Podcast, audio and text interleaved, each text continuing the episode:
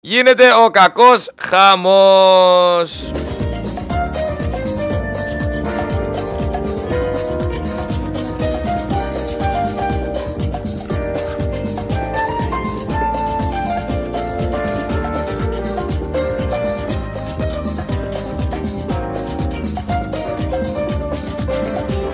Έχουμε πάρα πολλά μηνύματα, έχουμε πάρα πολλά τηλέφωνα για όλο αυτό που συνέβη χθες.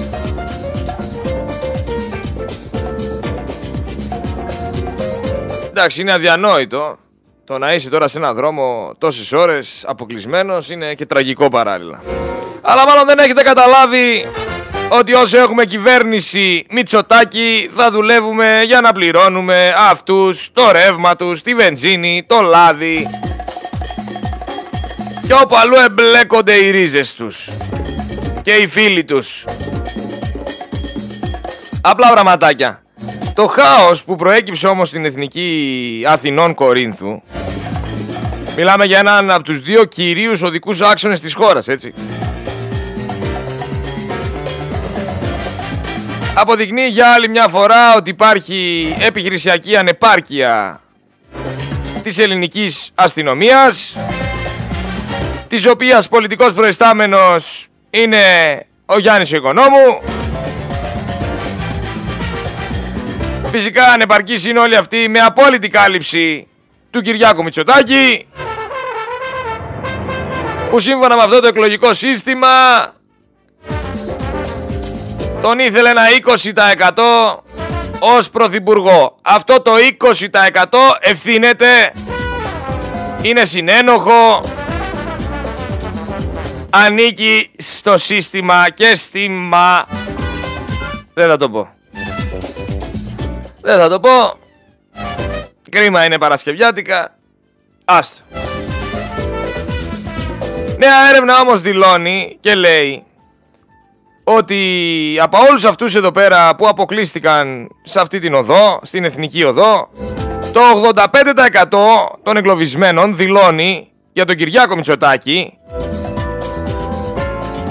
ότι συνεχίζει να τον θέλει πρωθυπουργό. Βγαίνουν και λένε ότι μπορούν να ζήσουν εγκλωβισμένοι μέχρι τα βαθιά γεράματα. Οι Έλληνες, από ό,τι φαίνεται, κάποιοι Έλληνες, γιατί σύμφωνα πάντα με συγκεκριμένα κανάλια είναι αυτή η έρευνα, έτσι, σύμφωνα με τα κανάλια αυτή η έρευνα, τα οποία κανάλια λένε ότι οι Έλληνες μπορούν να χάσουν και τη ζωή τους για τον Κυριάκο Μητσοτάκη, γιατί ο Κυριάκος Μητσοτάκης, έτσι πως τον παρουσιάζουν, είναι ηγέτης και αξίριστος. Παραμένει αξίριστος. Από χθες. Έτσι, σε ένδειξη συμπαράστασης στους εκλοβισμένους. Μπορεί να έκλαψε και μόνος του σπίτι με όλο αυτό που συμβαίνει. Αν το πιστεύετε. Αλλά είναι δυνατόν ρε παιδιά, καλά σας λέει ο άνθρωπος. Πάτε να κάνετε 40 λεπτά δρόμο και δεν έχετε μαζί σας νερό. Δεν έχετε μαζί σας φαγητό. Δεν έχετε μαζί σας σφυρίχτρα, κουβέρτες, κράνος, εξάρτηση, γεμιστήρες, γκασμά, τσάπες, φιάρια πένσες, κατσαβίδια, γκαζάκια, ψυγεία. Μια κουζίνα δεν έχεις μαζί σου ρε φίλε, μια τουαλέτα. Είναι δυνατόν να μην κουβαλάς μαζί σου για μια διαδρομή 40 λεπτών. Όλα αυτά σε ένα επιτελικό κράτος. Απ' την καλή Παναγιά σας πήγαν κατευθείαν στο βοήθα Παναγιά και δεν λέτε τίποτα. Παράλληλα θα σας κάνουν να πείτε το ψωμί ψωμάκι 10% αυξήθηκε η τιμή στα άλευρα. Οι ίδιοι αρτοποιοί καταγγέλουν κερδοσκοπία. Αλλά ξέχασα, ναι, για όλα αυτά που συμβαίνουν στην Ελλάδα φταίει ο πόλεμος στην Ουκρανία. Και για την Εθνική Οδό, ο πόλεμος στην Ουκρανία φταίει. Και αν ποτέ νιώσετε μακάκες, σκεφτείτε και αυτούς που ψηφίζαν Νέα Δημοκρατία, ρε παιδιά. Οι άνθρωποι πήραν άδεια τρει-τέσσερι μέρες μόνο για να πάνε διακοπές, γιατί δεν βγαίνει να πάνε παραπάνω μέρες. Και πέρασαν την πρώτη μέρα της άδειας ακινητοποιημένοι στην εθνική οδό ε, Αθηνών Κορίνθου. Αν ποτέ νιώσετε μακάκια, σκεφτείτε κι αυτούς. Ή σκεφτείτε τον άλλον που φώναζε Μητσοτάκη σε ψηφίζαμε, στείλε ένα αεροπλάνο να σβήσει τη φωτιά. Έχουμε και τους άλλους που λένε ότι φταίνε οι πολίτες. Φταίνε οι πολίτες που δεν είχαν νερά μαζί τους. μετά από 7 ώρες ακινησίας. Έλατε. Πού πας ρε Χριστιανέ, Αυγουστιάτικα, στην Αθηνών Κορίνθου και σε οποιοδήποτε δρόμο και δεν έχεις μαζί σου δύο εξάδες νερά, ένα γλυκό, ένα αλμυρό, ένα μπιτόνι βενζίνη, ένα βραδινό ρούχο, καμιά πιτζάμα. Δεν έχεις μαζί σου μια κουβερτούλα όπως τότε στην Αττική οδό που τους μοιράζανε κουβέρτες και λιγμένα κρουασάν. Λες και είχαν πάει σε χειμερινή... σε χειμερινό κινηματογράφο. Δεν κουβαλάς μαζί σου χριστουγεννιάτικες μπάλες. Δεν κουβαλάς μαζί σου κόκκινα αυγά. Τι να κάνει αυτό το έρμο κράτος; Μπορεί να αποκλειστείς σε κανένα δρόμο και να κάνεις εκεί Χριστούγεννα, να κάνεις εκεί Πάσχα. Έλεος κάπου. Είναι το ίδιο κράτος που σου έλεγε ότι καθιστός δεν κολλάς, κορονοϊό, όρθιος όμως κολλάς. Είναι το ίδιο κράτος που σου έλεγε ότι πριν τις 12 δεν κολλάς, μετά τις 12 κολλάς. Μέχρι τις 9 είσαι εντάξει, μετά αρχίζεις και κινδυνεύεις περισσότερο. Επίσης μέχρι 10 άτομα μαζί δεν κολλάς. Πάνω από 10 κολλάς. Σε γάμο μέχρι 100 άτομα μπορούσες να καλέσεις. Και δεν κολούσες κορονοϊό. Άμα ήταν 101 τα άτομα θα κολούσες. Και στα αεροπλάνα μέσα ήταν 200 άτομα. Αυτό θα πει προηγμένη νοημοσύνη Ιού. Αυτό θα πει ότι σας κοροϊδεύουνε μπροστά στα μούτρα σας, σας φτύνουνε, σας χτυπάνε και εσείς λέτε μπράβο το κάνουν για καλό μας. Πολύ καλά το είπε ο Πούτιν όμως. Είναι άλλο να το παίζεις κάποιος και άλλο να είσαι κάποιος. Αυτός είναι ηγέτης, όχι σαν το δικό μας τον ηθοποιό. Έχουμε ένα συγκινητικό μήνυμα από το σύντροφο της Αναστασίας που έχασε τη ζωή της στα Τέμπη ο οποίος ακόμα δεν μπορεί να αποδεχθεί όλο αυτό που συνέβη ακόμα δεν μπορεί να αποδεχθεί όλο αυτό που έγινε είναι πραγματικά συγκλονιστικό κάποιοι άνθρωποι από τις 28 Φεβρουαρίου του 2023 ζουν μέχρι σήμερα έναν εφιάλτη. Έναν εφιάλτη χωρίς καμία δικαίωση, έναν εφιάλτη στον οποίο κανένας δεν τους δίνει μία απάντηση. Αλλά έτσι είναι. Γι' αυτό θα, θα σας πω κάτι.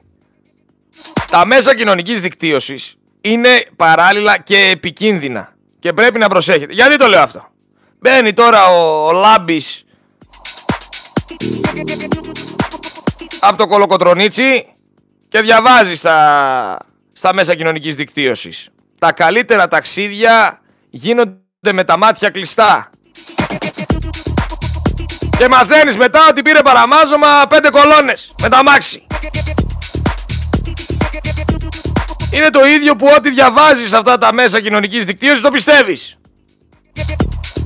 Και δεν το καταλαβαίνεις και το μεταφράζεις λάθος. Θέλει προσοχή. Θέλει να σκεφτείς, να επεξεργαστείς και να μπορέσεις ουσιαστικά να μπεις στο ρόλο και στο νόημα. I can't help the way that I think. Got trained in the brain with recurring refrain. Yeah, this is what you did to me. Would you blame me if I was a freak? I can't help the way that I think. Got trained in the brain with recurring refrain. Yeah, this is what you did to me. This is what you did to me. Εδώ λέει ο πρωινός είπε ότι είπε στο κεφαλόπουλο, το, το λαβράκι κεφαλόπουλο. Και ο γάβρος και πιάει σαρδέλα. Ρε, τι λέει τώρα, ρε φίλε. Λοιπόν, ακούστε να δείτε. Πέρα το ότι δεν ξέρει να ψαρεύει, πέρα το ότι δεν έχει ιδέα από ψάρεμα, δεν ξέρει και να ψήνει. Γιατί τώρα που το θυμήθηκα και θα σας πω και τι άλλο δεν ξέρει να κάνει. Δεν ξέρει και να ψήνει γιατί έβγαλε, χάλασε λέει ψισταριά τους και έβαλε λέει στο, στο, στο καρότσι. Στο καρότσι που παίρνει συνήθως τα μπάζα ή τα χόρτα για να τα πας στον κάδο, βάλανε εκεί μέσα κάρβουρα και ψήσανε εκεί σουβλάκια. Ρε πρωινέ τύπε, έλα μια μέρα στο χωρίο να σε μάθω να ψήνεις. Να ανάψω τη φουφού εκεί να σε δείξω πώς να γυρνάς τα σουβλάκια. Να σε δείξω πως να βάλεις το ψάρι πάνω να το ψήσεις. Γιατί κάθε φορά που ψήνεις ψάρια σε φεύγει η πέτσα και διαλύει το ψάρι. Έλα να σε μάθω να ψήνεις, αφού δεν ξέρεις να ψαρεύεις τουλάχιστον όταν θα φέρνω εγώ τα ψάρια να τα ψήνεις εσύ. Να μην τα κάνω όλα εγώ. Πέρα το ότι δεν ξέρει να ψαρεύει και δεν ξέρει και να ψήνει, δεν ξέρει και να πίνει. Γιατί σε μια συζήτηση που είχαμε, πίνω λέει βότκα τεκίλα. Άκου εδώ ποτό που πίνει. Βότκα τεκίλα. Λες και ξέφυγε από κανένα επάλ, έφηβος και πήγε σε καφετέρια και δεν ήξερε τι να παραγγείλει. Βότκα τεκίλα. Τι είναι αυτό το πράγμα ρε, ποιος άνθρωπος άλλος πήρε αυτό το ποτό; Βότκα τεκίλα ρε αθεόφοβε.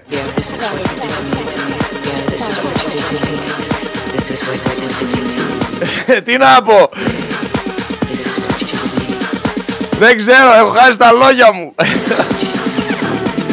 Άμα ήμουν μπάρμαν και ερχόταν ο Στέφανος και μου έλεγε βάλε και δεν τον ήξερα και μου έλεγε βάλε μου ένα βότκα τεκίλα θα τον έλεγα αδερφέ άσου φύγε. Φύγε, φύγε, φύγε, φύγε. Πάνε αλλού, παρήκειλε σε άλλο μαγαζί. Δεν το κάνω αυτό, δεν είναι ποτό.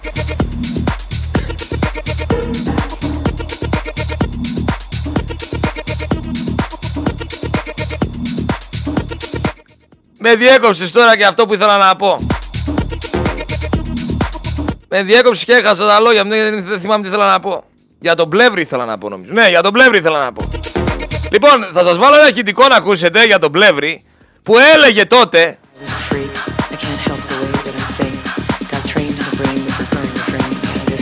ένας δικηγόρος ο οποίος ήταν υπουργός υγείας είπε αυτό το πράγμα, ακούστε το. Αυτή τη στιγμή εγώ δεν θα ήθελα έναν ογκολόγο που δεν πιστεύει στις χημειοθεραπείες να βρίσκεται στο Εθνικό Σύστημα Υγείας. Στο εμβόλιο δεν πιστεύει. Όποιος δεν πιστεύει λοιπόν στο εμβόλιο δεν πιστεύει στην ιατρική επιστήμη. Αυτή τη στιγμή εγώ δεν θα ήθελα έναν ογκολόγο που δεν πιστεύει στις χημειοθεραπείες να βρίσκεται στο Εθνικό Σύστημα Υγείας. Στο εμβόλιο δεν πιστεύει. Όποιος δεν πιστεύει λοιπόν στο εμβόλιο δεν πιστεύει στην ιατρική επιστήμη. Εγώ θα ήθελα να μην έχω έναν δικηγόρο για Υπουργό Υγείας εκείνη την εποχή που ήσουνα. Γενικά δεν θα ήθελα να έχω άτομα στην Ελληνική Βουλή σαν εσένα. Που έχεις και άποψη. Που μας έβγαινες και με κουνούσες και το δάχτυλο. Που σε κάνανε και κάποιο ρε. Μην το παίζετε κάποιοι. Δεν έχετε ιδέα. Δεν έχετε ιδέα. Κρίμα, κρίμα για τον ελληνικό λαό. Άκουσα το μεταξύ στις ειδήσεις της ΕΡΤ ότι ένα από τα μέτρα που εξετάζονται από την κυβέρνηση είναι μια επικοινωνιακή καμπάνια με μηνύματα κατά της βίας. Αυτά τα μηνύματα θα παίζουν πριν την προβολή των ποδοσφαιρικών αγώνων. Και θα το δείτε ότι θα γίνει. Γιατί θα γίνει; Γιατί αυτά τα μηνυματάκια θα τα πληρώσει το κράτος. Τα οποία θα λένε ότι είναι κατά της βίας στον αθλητισμό. Θα τα δώσουν στις ομάδες. Στις ομάδες, ξέρετε, σε, σε ποδοσφαιρικές, σε μπασκετικές, σε διάφορες ομάδες που έχουν διάφοροι μεγάλοι εφοπλιστές, πρόεδροι. Και θα φύγουν από εκεί και αρκετά χρήματα για τα κανάλια για άλλη μια φορά. Είναι σαν εκείνο το μένουμε σπίτι. Σαν εκείνο το μένουμε σπίτι είναι. Άλλη μια καμπάνια λοιπόν κατά της βίας στο ποδόσφαιρο. Για να δούμε. Για να δούμε πόσα λεφτά θα βγουν από τα κρατικά ταμεία και σε ποιους θα δοθούν και γιατί θα δοθούν.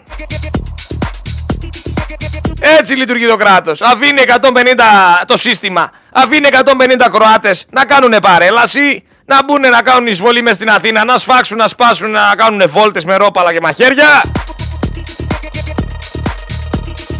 Συναντιέται ο Μητσοτάκης με Σαβίδη, Μελισανίδη, Μαρινάκη, Αλαφούζο. Βγάζει απόφαση ότι κλείνουν οι σύνδεσμοι. Τελειώνει δηλαδή και τους οπαδούς χωρίς λόγο. Η ελληνική αστυνομία έφταιγε, οι Έλληνες οπαδοί την πληρώσαν. Και παράλληλα σου λέει είναι και καλή ευκαιρία να τρέξει και μια καμπάνια κατά της βίας Να μοιράσουμε χρήμα Να μοιράσουμε χρήμα και δεν μπορεί κανένας να πει τίποτα Και όλοι είναι ευχαριστημένοι. Ο κακός χαμό μεταξύ έχει γίνει στο διαδίκτυο με έναν οδηγό ο οποίος πάρκαρε τα μάξι του πάνω σε τάμα των πιστών εκεί στην Τίνο, σε ένα δρομάκι που έχουν και ξεκινάνε γονατιστοί και ανεβαίνουν. Ο κακός χαμό το είπα και χθες, παιδιά. Κα, Κανένας, καμία Παναγία δεν θέλει να είστε γονατιστοί. Ούτε δίδαξε κάτι τέτοιο. Γονατιστό σας θέλουνε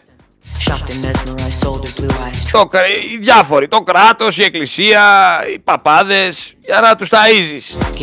Και ξαναλέω, όπως είπα και χθες, σέβομαι το ότι κάποιοι το κάνετε για τον εαυτό σας και το βλέπετε σαν μια δοκιμασία. Έτσι μπορώ να το κατανοήσω. Δεν μπορώ να το αποδεχτώ όμως ότι σας είπε κάποιος τρίτος να πάνε να κάνετε αυτό το πράγμα. Τελειώνει εδώ η συζήτηση με τα τάματα. Για τον εαυτό σας να κάνετε ό,τι θέλετε. Μην ακούτε από τρίτους. Ό,τι αποφασίσετε και ό,τι επιλέξετε, εσείς θα το επιλέξετε, εσείς θα το αποφασίσετε.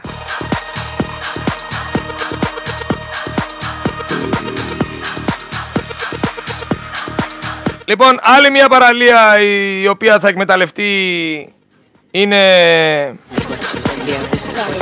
ο Χερόμιλος στην Εύβοια. Ξεκίνησαν εκεί πέρα, χτίσανε, χτίσανε, χτίσανε. Έχω φωτογραφία μπροστά μου, ο κακός χαμός.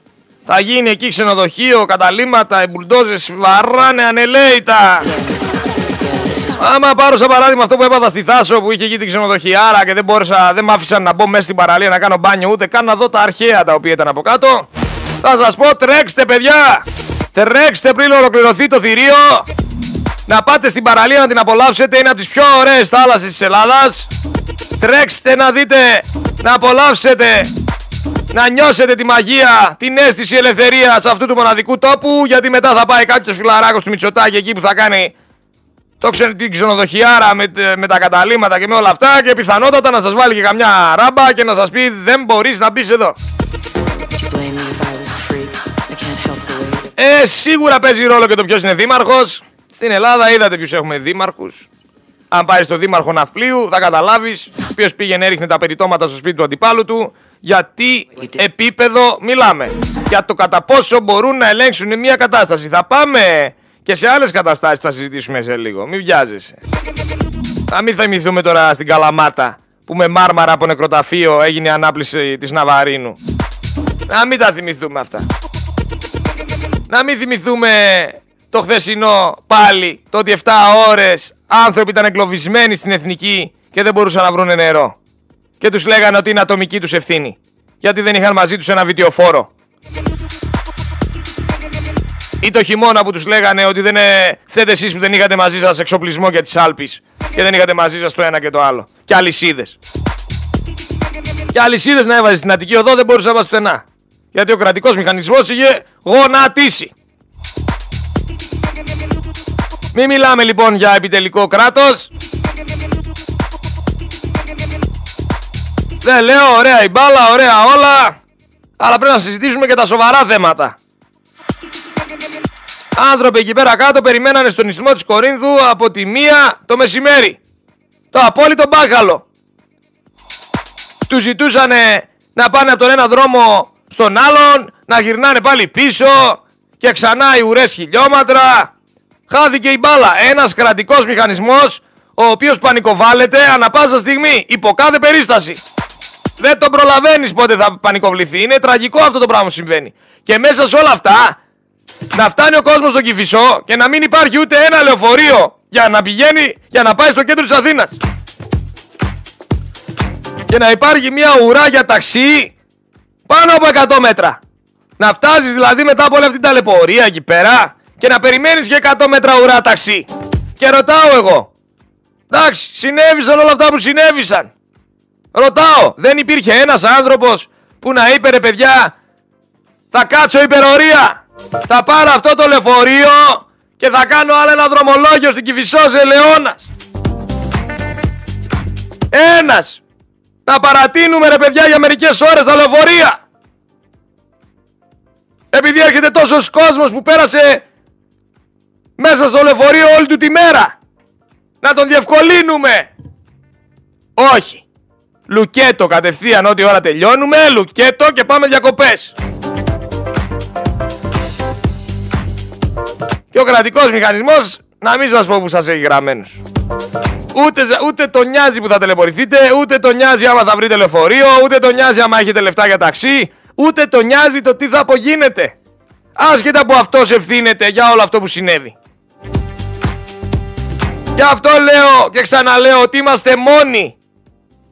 Είμαστε μόνοι, δεν ενδιαφέρεται κανένας. Θα πάρει φωτιά ένα φορτηγό μετά από ατύχημα, μετά από οτιδήποτε. Θα κάτσουμε 7 ώρες σε ένα δρόμο, θα φτάσουμε εκεί που είναι να φτάσουμε και θα είμαστε μόνοι. Βγάλε άκρη θα σου πει. Δεν είναι όμως το μόνο πράγμα στο οποίο είμαστε μόνοι. Είμαστε μόνοι και στην εξωτερική πολιτική. Όταν μαθαίνεις, γιατί συζητάω με ένα φίλο Τούρκο, ο οποίος μένει στο Βερολίνο και παρακολουθεί τα γεγονότα της Τουρκίας και ενημερώνομαι για αυτό για το τι ακριβώς λένε οι άνθρωποι στην Τουρκία. Στην προκειμένη φάση λέει στην Τουρκία δεν ακούγεται η λέξη Ελλάδα ούτε καν δεν αναφέρεται στις τηλεοράσεις. Δεν ασχολείται κανένας μαζί, μαζί μας. Αλλά λέει, ασχολούνται λέει στην Τουρκία με το τι ακριβώς σημαίνει στο Κόσοβο. Στο οποίο Κόσοβο λέει η Τουρκία πούλησε drones. Στο οποίο Κόσοβο η Τουρκία έχει βάση. Και βάσεις έχει η Τουρκία πλέον και στην Αλβανία. Και έχει και στο Μαλί βάσεις και στο Κατάρ και στη Συρία. Και στους Σομαλούς έχει και στο Σουδάν έχει. Και στην Κεντρική Αφρική έχει βάσεις η Τουρκία. Η Τουρκία πέρα του ότι περικυκλώνει την Ελλάδα δεν ασχολείται μόνο με την Ελλάδα. Εξαπλώνεται. Και εξαπλώνεται ραγδαία. Η Ελλάδα τι κάνει φίλοι μου; Η Ελλάδα τι κάνει; Η Ελλάδα δεν υπάρχει. Είναι όλοι για διακοπές. Και, που, και όταν δεν είναι για διακοπές, δεν νομίζω ότι εξαπλώνεται ή ότι διεκδικεί ή ότι εξελίσσεται.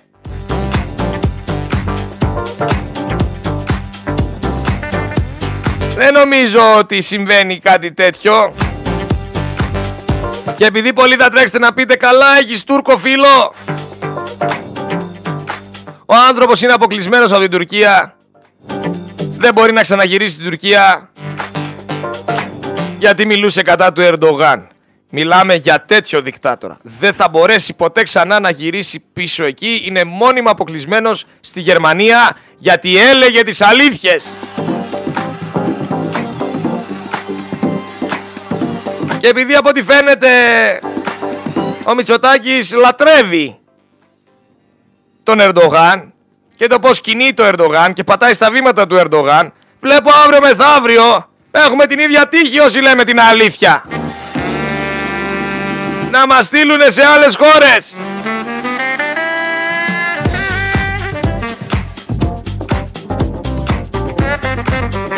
Εγώ όμως θα το πάρω επιφανειακά και θα το δω. Δεν θα εμβαθύνω. Βλέπω μια Τουρκία η οποία εξαπλώνεται, η οποία έχει βάσεις σε διάφορες μουσουλμανικές χώρες, η οποία διεκδικεί, η οποία αναπτύσσεται, η οποία εξελίσσεται, η οποία εξάγει.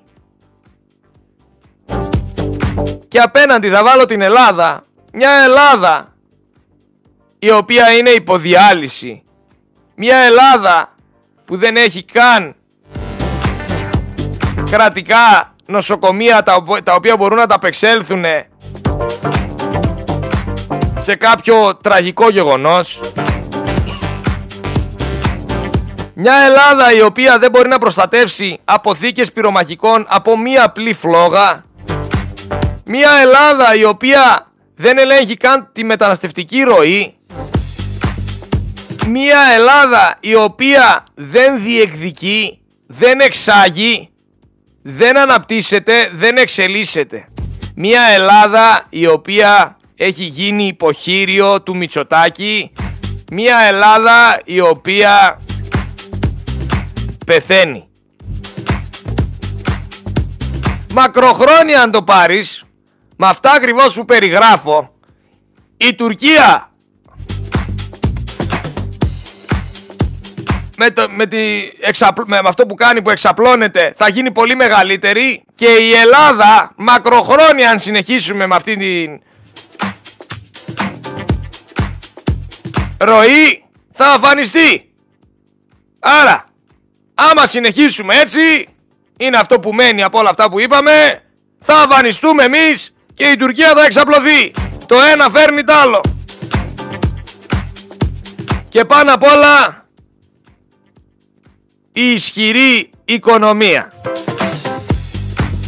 Μια Ελλάδα η οποία δεν παράγει πλέον το λάδι που παρήγαγε. Δεν προστατεύει brand names όπως είναι η φέτα. Που αυτό το καταφέραμε, αλλά έχει και άλλα τόσα τα οποία ακόμα δεν έχουμε κλείσει. Εδώ δεν μου κλείσανε το brand name Greek Aegean. Τι να λέμε τώρα. Έφταιγε λέει ο υπάλληλος από το Υπουργείο. Μια χώρα η οποία έχει 62 υπουργούς και 62 υπουργοί παίζουν τους καουμπόιδες, δεν δουλεύουν, δεν κάνουν τίποτα. Πραγματικά τίποτα δεν κάνουν. Το πολύ πολύ να δώσουν καμιά εντολή στα, στους υπάλληλους εκεί, τους φίλους τους μετακλητούς, τις ιστορίες τους να κάνουν τίποτα. Αλλά είναι άσχετοι με τον κλάδο με τον οποίο ασχολούνται. Οι συγκεκριμένοι άνθρωποι είναι ικανοί μόνο για να κλείσουν μια δουλειά και να αρπάξουν χρήμα.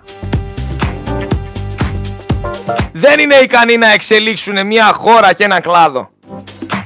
Μα πώς είναι δυνατόν; Φέρω σαν παράδειγμα τον Πλεύρη που ήταν παλιότερα υπουργός Υγείας.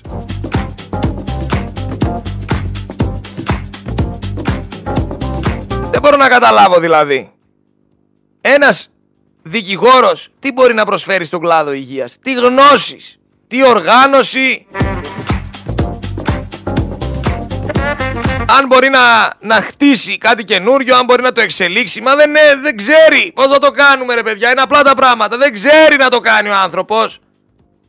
Είναι ανίκανος. Είναι ανεύθυνος. Είναι ακατάλληλος.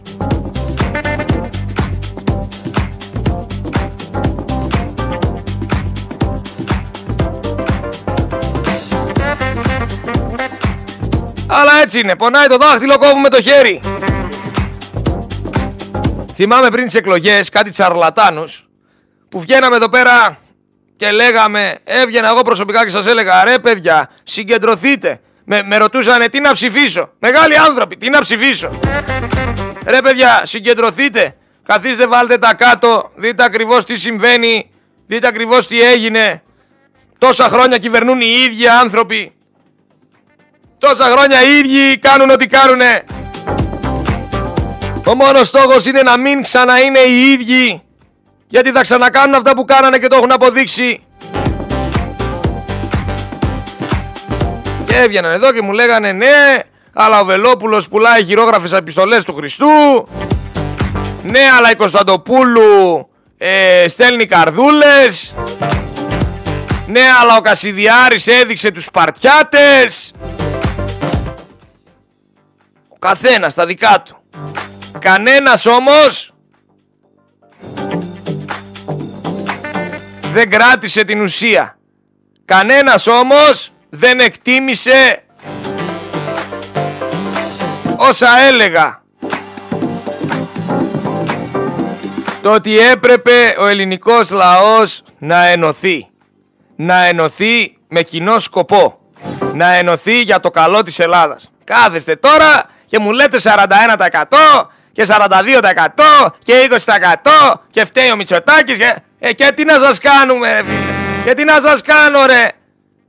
Όταν δεν βάζετε μυαλό μες στην καζάνα σας. Όταν μέσα έχετε μια σταφίδα μόνο. Και δεν ακούτε και δεν μπορείτε να καταλάβετε την ουσία. Και κολλάτε σε, να μην πω τι, σε μακακίες που σας πλασάρει το Λούμπεν και το YouTube και η τηλεόραση και χίλια δυο τρολ.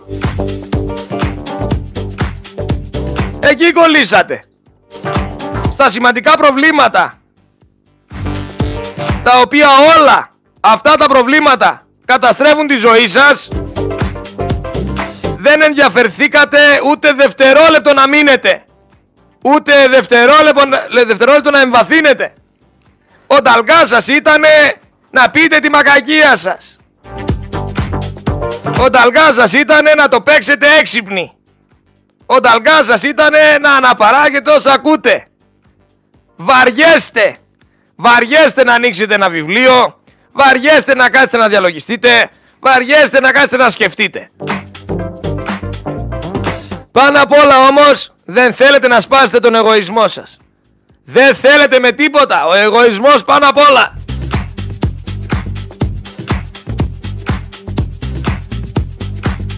Κάνω λοιπόν μια ερώτηση για να βγάλουμε και ένα πόρισμα, να κάνουμε ένα γκάλοπ. Κάνουμε ένα γκάλοπ. Υπάρχουν δύο άνθρωποι μπροστά σας οι οποίοι βουλιάζουν. Ο ένας σας αγαπάει και τον άλλον τον αγαπάτε εσείς. Ποιον θα σώζατε; Ξαναλέω. Δύο άνθρωποι μπροστά σας βουλιάζουνε. Ο ένας σας αγαπάει, τον άλλον τον αγαπάτε εσείς. Μπορείτε να σώσετε μόνο τον έναν. Ποιον θα σώζατε; Τις απαντήσεις στο Viber, στο 6907 483 484 ή στην προσωπική μου σελίδα στο Facebook, Σερέτης Γρηγόριος Ψυχολόγος. Να δω απαντήσεις θέλω. Ποιον θα έσωζες; Αυτόν που σ' αγαπάει ή αυτόν που αγαπάς; Και θα σας πω μετά για ποιο λόγο κάνω αυτή την ερώτηση.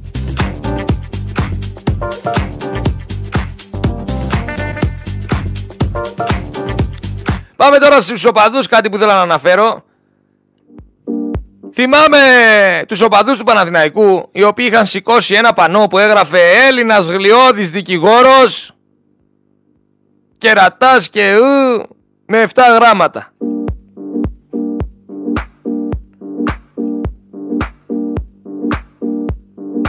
Και ξαφνικά βλέπουμε να έχουν σηκώσει σημαία να ελευθερωθούν αυτοί οι Κροάτες, οι ίδιοι.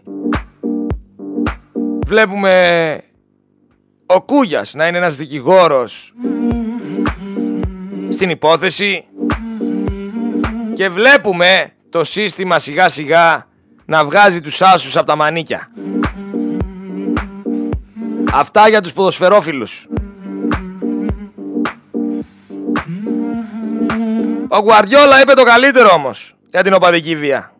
Είπε παιδιά, φταίει η κοινωνία. Δεν είναι πρόβλημα του ποδοσφαίρου. Ο ρατσισμός δεν είναι πρόβλημα του ποδοσφαίρου, είναι κοινωνικό. Ο ρατσισμός είναι παντού. Η βία είναι παντού. Γιατί; Γιατί η διαφορά του πλούσιου με το φτωχό είναι πολύ μεγάλη. Δεν υπάρχει μεσαία τάξη για να ισορροπήσει την κατάσταση. Στον κόσμο αυτό οι ανισότητες δημιουργούν προβλήματα. Ο μισός πλανήτης υποφέρει από την πείνα, ο άλλος μισός πεθαίνει λόγω της ανεβασμένης χολυστερίνης. Όσα συνέβησαν στην Ελλάδα συμβαίνουν και σε άλλες χώρες. Είναι θέμα κουλτούρας, παιδείας. Πρέπει οι εκπαιδευτικοί να αμείβονται καλύτερα. Πρέπει όσοι εργάζονται στον τομέα της υγείας να πληρώνονται καλύτερα. Αλλά τελικά όσοι είναι στη θέση και έχουν την εξουσία κλέβουν τα πάντα και έτσι δυσκολεύει η κατάσταση. Είναι λοιπόν θέμα διαχείρισης, οικονομικής διαχείρισης.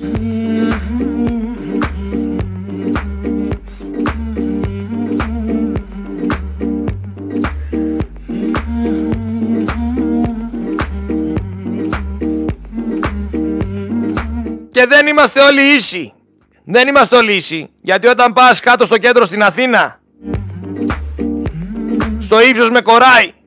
Κοράει.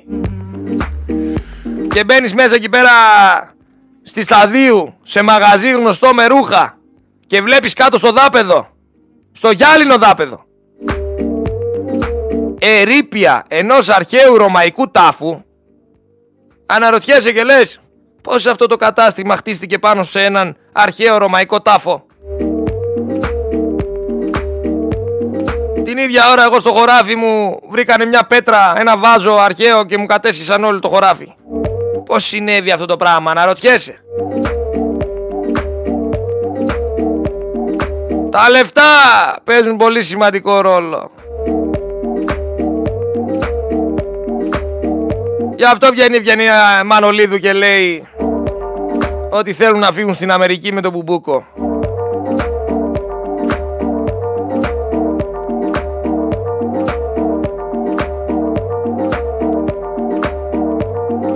Νύχτα θα φεύγουνε!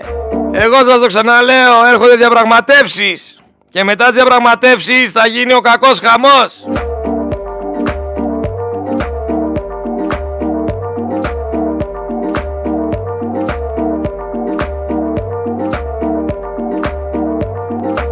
Με τον Πάτερ Αντώνιο είδατε τι έγινε. Και θα βάλω ένα ηχητικό να υπενθυμίσω λίγο κάποια πράγματα που έλεγε ο άνθρωπος ο οποίος είχε βγει και είχε πει όλα αυτά που είχε πει και έκανε την καταγγελία το ότι τον πλήρωσαν από συγκεκριμένη εκπομπή για να πει ψέματα για την κυβωτό του κόσμου, φυσικά και για τον ε, Πάτερ Αντώνιο.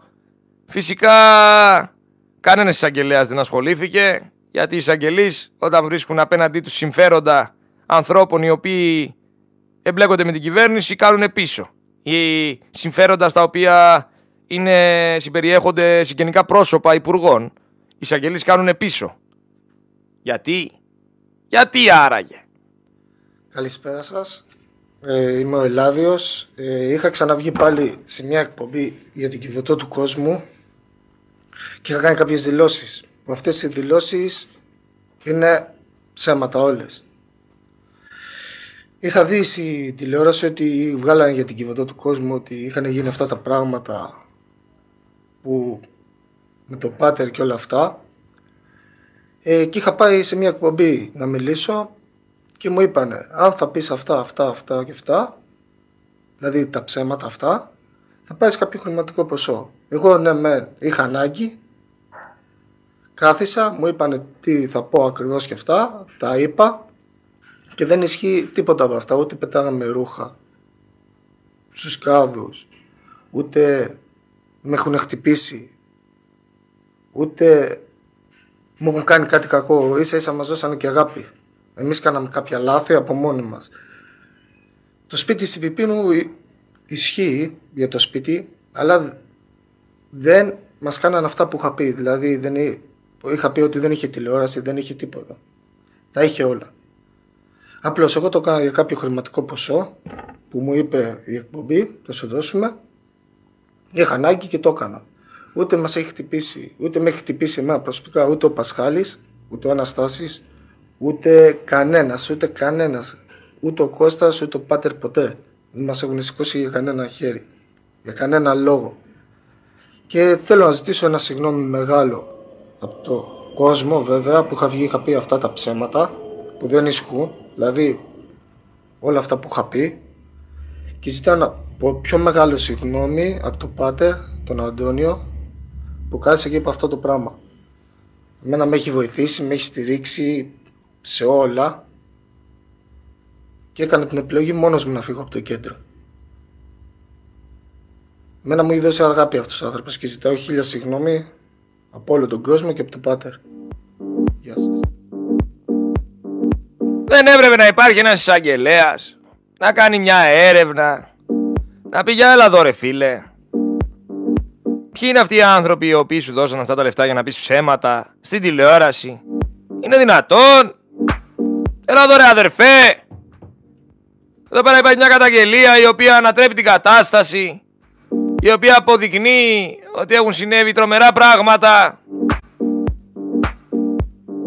αλλά κανένας δεν ασχολήθηκε. Κανένας δεν ενδιαφέρθηκε.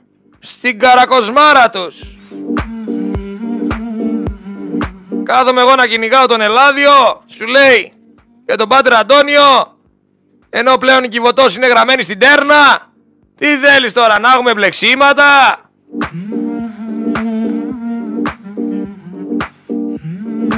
Να κολυμπήσουμε στα βαθιά από το πουθενά, δεν υπάρχει λόγος. Πάμε στο επόμενο σου λέει ο Εισαγγελέας. Και τα επιδόματα μας τα έδωσε ο Χατζηδάκης. Και κανένας δεν ψάχνεται για το τι λεφτά πέφτουν κάτω από το τραπέζι και τα σηκώνουν οι εισαγγελείς. Οπότε όλα καλά. Όλα καλά. Όλα καλά μέχρι που ακούς αυτή την τσιριχτή φωνή.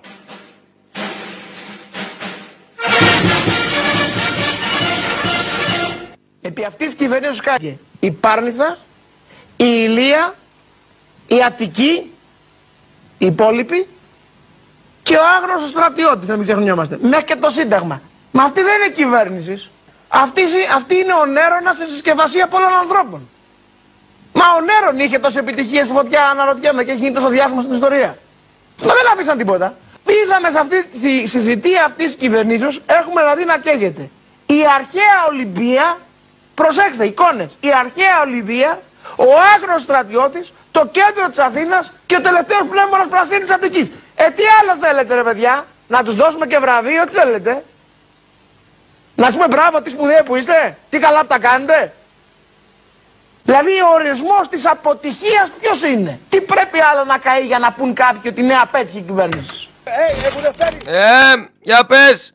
Πού είσαι ρε φίλε, κατάπιες τη γλώσσα σου; Ε, πού είσαι ρε φιλαράκι, τι έγινε, όλα καλά; Ε, μας το παίζεις τώρα ιστορία; Με, τα, με το λουστρίνι; Φόρεσες το λουστρίνι ρε Άδωνη και την είδες αλλιώς; Ξέχασες τι έλεγες, τι γύρισες την πιφτέκα; Το λουστρίνι σε μάρανε. Για ένα λουστρίνι. Είπες στο άσπρο μαύρο.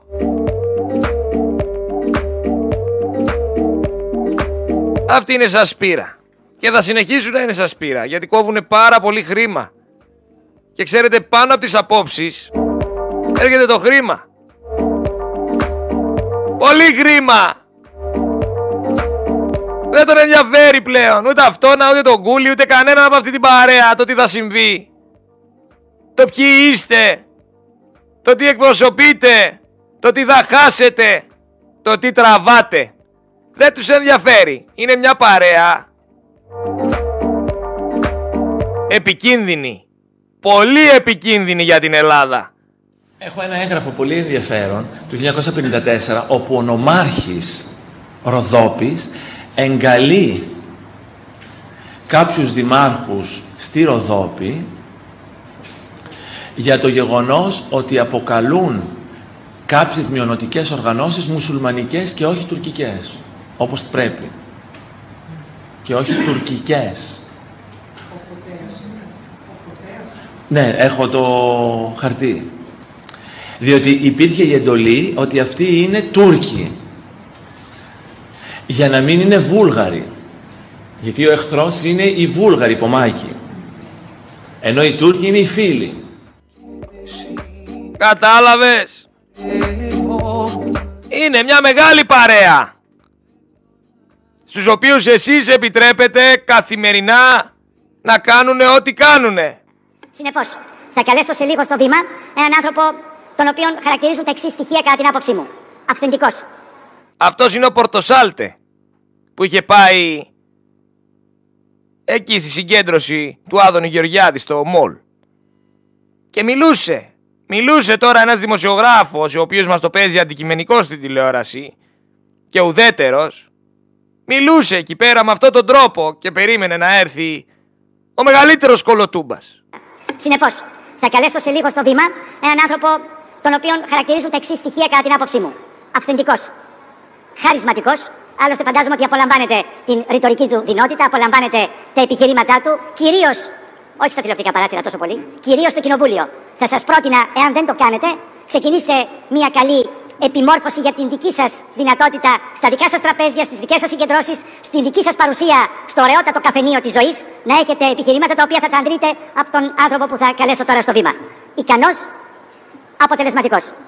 Περιβάλλεται από μια αγαπημένη οικογένεια, με τη σύζυγό του Ευγενία Μανολίδου, τα τέσσερα παιδιά τους. Έχει δύο αδέλφια, συμπαραστάτες της ζωής και πολλούς συνεργάτες, προφανώς κυρίες και κυρίους. Συνεπώς, καλώ στο βήμα τον Υπουργό Ανάπτυξης Άδωνη Γεωργιάδη. Θα του πω όμως να μην έρθει με φόρα, να έρθει με τα βήματα σιγουριάς και αυτοπεποίθησης που τον διακρίνουν, γιατί θέλουμε σοβαρότητα. Αυτό μας λείπει. Καλημέρα σας, ευχαριστώ πάρα πολύ, χάρηκα. Αυτός ήταν ο Πορτοσάλτε. Για να σας δείξω όμως ότι η Νέα Δημοκρατία είναι μια τόσο μεγάλη παρέα όπως σας εξηγώ, την οποία συντηρείτε εσείς χρόνια. Για να δούμε και έναν ηθοποιό. Ε... Για να δούμε και το χάρη τον Ρωμά. Γεωργιάδης για μένα ε, είναι ένα πρότυπο πολιτικού. Το λέω και το εννοώ. Γιατί, γιατί είναι αποτελεσματικός σαν, σαν πολιτικός όσο ελάχιστοι που έχουν περάσει από υπουργικό θόκο, από πολιτικό θόκο, δηλαδή ό,τι έχει αναλάβει το έχει φέρει εις πέρας με εκπληκτικό, εξαιρετικό τρόπο και με άριστα αποτελέσματα και ταυτόχρονα, του το έχω πει και το ίδιο, για μένα είναι αξιοθαύμαστο, παρότι είναι από τους ανθρώπους που έχουν ελιδωρηθεί όσο δεν λέγεται, είναι από τους ανθρώπους που δεν μασάει τα λόγια του ποτέ. Άκου τι μας λέει ο Ρώμας. Αυτοί οι άνθρωποι διαμορφώνουν συνειδήσεις. Αυτούς ακούτε εσείς εκεί πέρα έξω και τρέβετε συναισθήματα σιγουριάς, σταθερότητας μέχρι να βρεθείτε σε κάποιο δρόμο αποκλεισμένοι. Μέχρι να βρεθείτε σε καμιά καρότσα αγροτικού. Μέχρι να βρεθείτε σε κάνα ράντζο νοσοκομείου. Δεν ακούτε όμως όλες τις απόψεις γιατί έχετε φορέσει τα μπλε γυαλιά γιατί έτσι σας συμφέρει. Και κοιτάτε μόνο από τη μία οπτική γωνία του δωματίου. Ενώ έχει τέσσερις οπτικές γωνίες. Δεν ακούτε ανθρώπους σαν αυτόν τι έχει να πει; Μα δεν υπήρχαν μόνο έγγραφα, υπήρχαν και ιδιωτικά. Άνθρωπος ο οποίος δολοφονήθηκε, άνθρωπος ο οποίος έχει χάσει πλέον τη ζωή του, άνθρωπος ο οποίος πλέον δεν υπάρχει. Ήξερε ότι θα χάσει τη ζωή του, γιατί είναι μάρτυρας. Και αυτό το κράτος δεν θέλει μάρτυρες. Αυτόν δεν τον ακούσατε. Τον προσπεράσατε. Μα δεν υπήρχαν μόνο έγγραφα, υπήρχαν και ιδιωτικά σημειώματα. Με στίγματα. Με πορείες τα οποία αναδεικνύουν το πλοίο που φορτώθηκε. Και άλλα πλοία που συμμετείχαν σε που, πιστεύω, που, φόρτωσε, τέτοιες... που φόρτωσε τα ναρκωτικά. Που φόρτωσε ε, έξω από το και άλλα πλοία. Και άλλα πλοία. Και Έχετε άλλα, τα ονόματα. Αναφέρονται άλλα 14 πλοία. Δηλαδή; Ένα λεπτό, αυτό που λέτε είναι πολύ σοβαρό τώρα. Άλλα τα οποία 14... τα έχω καταθέσει στις αρχές αυτά, έτσι όλα. Άλλα 14 πλοία. Βεβαίως. Με το ίδιο στίγμα ακριβώς; Όχι με το ίδιο στίγμα. Άλλα από το ίδιο χέρι γραμμένο. Ε, ε, ναι, είναι από το χέρι του καπετάνιου του, του συγκεκριμένου δεξαμενόπλιου, το οποίο έχει γράψει το στίγμα που θα πάει δηλαδή, για να φορτώσει. Να φορτώσει ναρκωτικά, λέτε. Ασφαλώς. Άρα υπήρχαν. Ένα λεπτό, ένα λεπτό κύριε Μπενέα. Γιατί αυτό, ξέρετε, εγώ όταν ρώτησα κάποιους εφοπλιστές.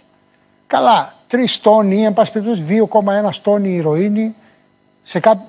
Ανέλαβαν αυτή την υπόθεση κάποιοι άνθρωποι για να τη φέρουν εις πέρας. Αυτοί δηλαδή που κάναν τη δουλειά και καταδικάστηκαν, εν πάση περιπτώσει, ή αυτοί που κρύβονται πίσω. Ήταν το πρώτο τους φορτίο, μου είπαν αποκλείεται τόσο μεγάλο φορτίο. Ασφαλώς. Είστε βέβαιος κι εσείς; Βεβαίως. Και πιστεύετε ότι αυτά τα 14. Θα σας κάνω άλλη μια δήλωση. Έχετε, έχετε τα, τα ονόματα των πλοίων στα χέρια σας; Βεβαίως τα έχω. Με, με το γραφικό χαρακτήρα του καπετάνιου. Με το γραφικό χαρακτήρα του καπετάνιου, καθώς επίσης και το στίγμα. Τα έχετε καταθέσει πού; Τα είχα καταθέσει στην εισαγγελία, κανονικά τα χαρτιά και στις αρχές. Και δεν υπάρχουν σε δικογραφία μέσα αυτά; Κάποια έχουν εξαφανιστεί ε, μυστηριωδώς, έχουν χαθεί. Τι θα πει έχουν εξαφανιστεί; Εγώ δεν γνωρίζω. Αυτά οφείλουν να τα πούνε κάποιοι που είναι υπεύθυνοι γι' αυτά. Εσείς είπατε, μιλάγατε βεβαίως με τον ε, Βασίλη τον Γεωργιάδη. Κατά τη γνώμη σας, γιατί να φύγει όπως έφυγε; Κοιτάξτε, σας είχα πει και την προηγούμενη φορά ότι είναι η σειρά μου. Ίσως να είναι και η τελευταία φορά που με βλέπετε. Σας το έχω ξαναπεί. Δεν είναι υπερβολή οι μεγάλες κουβέντες. Ε... Αυτή είναι η αλήθεια. Το αίμα, να ξέρετε μια κουβέντα θα σας πω από την πείρα μου. Το αίμα φέρνει αίμα. Είναι το μόνο σίγουρο. ότι θα, ότι θα, φύγει, θα φύγουμε κι εμείς. Διότι αν βγουν τα στοιχεία αυτά, αποκαλύπτεται σχεδόν όλο το σύστημα πώς δούλεψε. Τον ακούσατε αυτό τον άνθρωπο ποτέ; Σκεφτήκατε το τι λέει; Σκεφτήκατε το τι δήλωσε στην τηλεόραση; Ξέρει, ήξερε ότι θα φύγει από τη ζωή γιατί γνωρίζει πολλά. Κάθεστε με ακούτε το Ρώμα, τον Πορτοσάλτε και όλα τα τσιράκια που κελαϊδάνε έτσι όπως κελαϊδάνε γιατί έχουν συμφέρον. Είναι σαν να λέμε αυτός ο δημοτικός σύμβουλος. Δεν ξέρω στο Δήμο σας, άμα έχετε δημοτικούς σύμβουλους να έχετε γνωρίσει κανέναν. Που για παράδειγμα έχεις έναν φίλο, τον Τάκη ο Τάκης, που είστε πολύ καλοί φίλοι, έχετε πιει μαζί τα τσίπουρά σας, έχετε κάνει μαζί τα ψαρέματά σας, έχετε κάνει μαζί τις βόλτες σας, έχετε κάνει μαζί τα γούστα σας, έχετε πάει τις βόλτες, τα ταξίδια. Ο Τάκης, ο φίλος σου, που έχετε κάνει συζητήσεις και έχετε πει ότι έχετε πει και κατέκρινε τόσα χρόνια όλους αυτούς και όλα όσα συνέβησαν και όλους αυτούς που κλέβουνε και όλους αυτούς που καταστρέφουνε. Ο Τάκης λοιπόν ξαφνικά κατεβαίνει για δημοτικός σύμβουλος. Ο φίλος σου ο Τάκης. Και από τη στιγμή που κατεβαίνει δημοτικός σύμβουλος μπαίνει σε έναν ρόλο και αρχίζει και δικαιολογεί. Ναι αλλά και τι να έκανε. Πήγε όμως εκεί και έκανε εκείνο. Και αρχίζει αυτός ο ρόλος του Δημοτικού Σύμβουλου που δεν μπορώ να αντέξω. Να υποστηρίζει φανατικά έναν άνθρωπο με τον οποίο κατέβηκε. Να μην βλέπει τα λάθη του, να μην λέει πλέον την αλήθεια, να μην είναι αντικειμενικός. Να προσπαθεί να δικαιολογήσει τον εαυτό του ο Τάκης γιατί κατέβηκε δημοτικός σύμβουλος. Και αν πας να πεις στον Τάκη ότι αυτός που κατέβηκες μαζί του είναι απατεώνας και έχει κάνει αυτό και εκείνο, θα σου κόψει ο Τάκης και την καλημέρα. Καταλαβαίνετε πως λειτουργεί. Και αυτοί οι τάκηδες, οι οποίοι τους έχουν κόψει την καλημέρα όλοι, γιατί πλέον πάνε και στηρίζουν τους διεφθαρμένους, και τους απατεώνες και τους κλέφτες γιατί οι τάκιδες από ένα δημόσιο έργο που θα βαγωθούν λεφτά και θα πάρει μίζα ο χύψη δήμαρχος θα μοιράσουν και σε αυτούς ψίχουλα για να συνεχίσουν να λένε πόσο καλός είναι ο δήμαρχος αυτοί οι τάκιδες που αποκόπτονται από την κοινωνία γιατί είναι λίγδες σαλιάριδες ξέρετε τι κάνουν μετά; Δεν μιλάμε για όλους μιλάμε για αυτούς εδώ πέρα τους σαρλατάνους γίνονται ομάδα οι τάκιδες και οι τάκιδες μετά κάνουν παρέα μεταξύ τους. Τάκης με τάκι και λαϊδάνε ανάλογα. Τάκης με τάκι υποστηρίζουν φανατικά και δικαιολογούν φανατικά τα αδικαιολόγητα. Ε, λοιπόν, οι νεοδημοκράτες και η νέα δημοκρατία είναι οι τάκιδες. Και οι τάκιδες έχουν φτάσει σε σημείο να μας κάνουν κουμάντο οι τάκιδες να μας βγάζουν τρελούς, οι τάκιδες να μας γυρνάνε την πιφτέκα, οι τάκιδες να μας κάνουν το άσπρο μαύρο. Και πρέπει εγώ να κάτσω να ανεχτώ τους τάκιδες. Όχι δεν τους ανέχομαι τους τάκιδες. Και στο φίλο μου τον τάκι θα τον πω άντε πάνε καραγαλί σου και άντε πάνε κάνε καμιά δουλειά που ήρθες τώρα να μου τα πεις αλλιώς γιατί κατέβηκες δημοτικός σύμβουλος. Πάλι ο Καραγκιόζη.